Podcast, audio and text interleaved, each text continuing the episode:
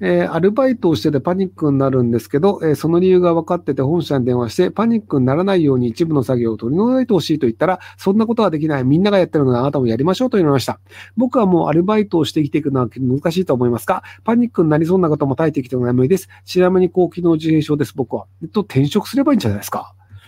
その、その作業というのが、その仕事の中で必須の作業なのか、必須ではないのかっていうのが、ちょっとこのスパチャだとわからないんですよね。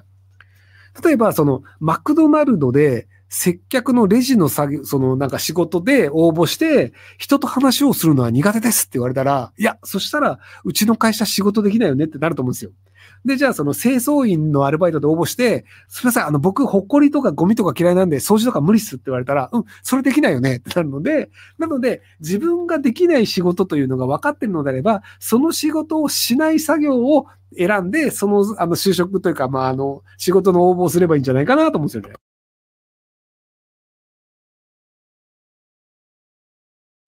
例えばその電話の受け答えができませんっていうのであれば、じゃあ例えばその掃除のバイトとかって別に電話の受け答えないんですよ。なんか言われたところに行って掃除してって言われて掃除して帰るみたいなので、なんでその自分自身の能力とかやりたいこととかできないことっていうのをちゃんと確認して、で自分に合った仕事を探せばいいんじゃないかなと思いますけども。28歳で妊娠5ヶ月目の妊婦です。将来お金が必要になることは確定したのですが、自由にできる300万円をそのまま置いておくのか運用するか悩んでいます。やりたいことはあまりなく投資の知識もないので、投資信託くらいしか思いつかないんですが、おすすめの運用方法や使い道ありますでしょうか？えっと、まず NISA を作って、で、NISA の、あの、えっと、基本的には、その海外、アメリカのなんか全米インデックスファンドみたいなやつで、あの、手数料無料の投資信託を探してください。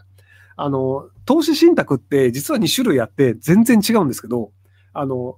アクティブファンドと呼ばれる、そのなんかファンドマネージャーが、じゃあトヨタを買うぜとか、ホンダを買うぜとかって言って、その投資信託の、そのファンドマネージャーの人が株を買ったり売ったりっていうのをやってるところのアクティブファンドっていうのは、大体あの、投資のその、投資している額の信託手数料として0.75%とか取られるんですよね。要するにそのなんかあの、ま、いろんな株を調べて買ったりするので、手数料いっぱいくださいっていうので、なので、あの、儲からなくても、だいたい0.75%、まあ1%ぐらい毎年取られるんですよ。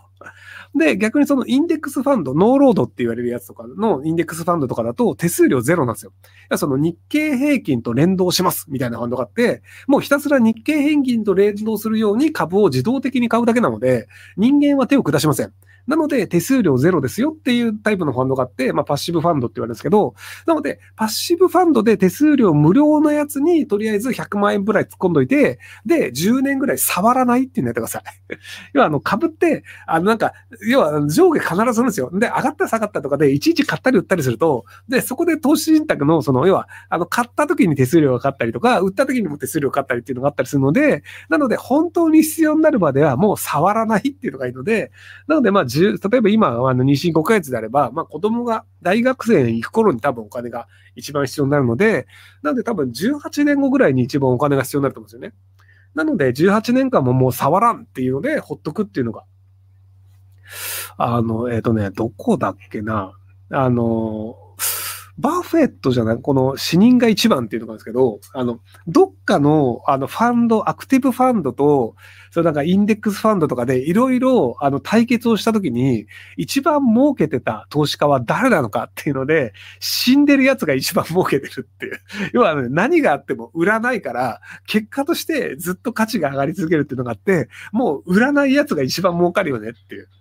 で、10年前ぐらいに、ウォーレン・バフェットっていう、あのアメリカで投資ですごい有名なおじさんがいるんですけど、で、そのおじさんが、そのアクティブファンドより、インデックスファンドの方が、まあ絶対得だよねっていうので、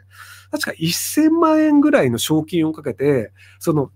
インデックスファンド、いや SP500 っていうアメリカのその日経平均みたいな指数に連動するファンドと、アクティブファンドをやってるマネージャーと賭けをしたんですよ。で、アクティブファンドが5年後だか10年後に勝つんだったら、じゃあその1000万円、10万ドルやるよっていうので、勝負をしたんですけど、結局勝ったのがインデックスファンドだったんですよね。だからその株詳しいです。毎日いろんな情報を調べて、その株の売買やってますっていうファンドマネージャーよりも何にも考えないでインデックスファンドにぶち込むの方が強かったっていうのがあったりするので、なので、あの、基本的にはインデックスファンドにぶち込んで触らないっていうのが、一般庶民は一番いいと思います。そのなんかテスタさんみたいな、なんかあの不思議能力がある人とかであれば、それはそれであの株買ってこうデイトレードとかして儲ければいいと思うんですけど、あの不思議能力のない一般市民の人っていうのは、まあ、インデックスファンドに入れっぱなしでいいんじゃないかなと思います。えっ、ー、と、なんかその僕の切り抜き探してもらえばわかると思うんですけど、その、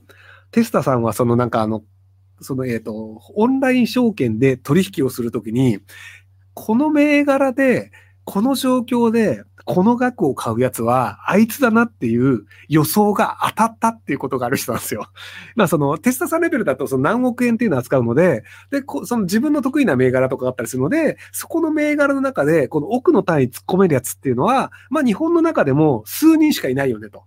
で、その数人の人で、この買い方をして、で、ある程度こう動いたら、この売り方をしたってことは、前のあれを買ったやつだみたいなのを覚えてるらしいんですよね。で、前のあれを買ったやつだから、これで買ったってことは、だいたいもうこのくらい10%ぐらい上がったら売りよね。なので、10%ぐらい出たら売りが出るから、それより前にもっとでかい売りを出すと、こいつは狼狽するんじゃないか？みたいなので、心理戦に持ち込むみたいな話を、あの、某テスタさんの本で出るらしいので、興味がある人は某テスタさんの本を買ってみてください。いや、だからね、記憶力がいいというより多分ゲーマー的な感覚だと思うんですよね。あの、その、ゲーマーとかって、その、やってるゲームのことを別に覚えようと思わないで覚えちゃうんですよ。だそのポケモン詳しい人ってポケモン全キャラわかるし、で、この技をどのモンスターが持ってるとかわかるし、じゃあこの技とこの技相性こうだよねっていうのが分かったりするので、なのでそのなんか株を詳しくなろうと思ってやってる人と、もう好きでやってます、ずっと覚えてますっていう人だと、やっぱりその好きでやってるそのなんか才能のある人には勝てないんじゃないかなと僕は思うんですけども、はい。酪農、ー、経験者で現在同じ業種で転職活動中で面接試験をし2件で回っています。手当や休みが多いが作業間で強い牧場か、手当や休みは少ないがやりがいがある牧場をひろゆきさんならどちらを選びますか？まあ、どうせ、その、あの、牧場の経営者とか、その、なんか、あの、その、家計として、その、うちは牧場やってますっていうのでなければ、いずれ辞めるので、なので、やりがいがある方が楽しいんじゃないですか。まあ、結局、あの、自分の牧場でない限りはいつかはやめるので、なので、あの、自分がやってて楽しい風にすればいいんじゃないかなと思います。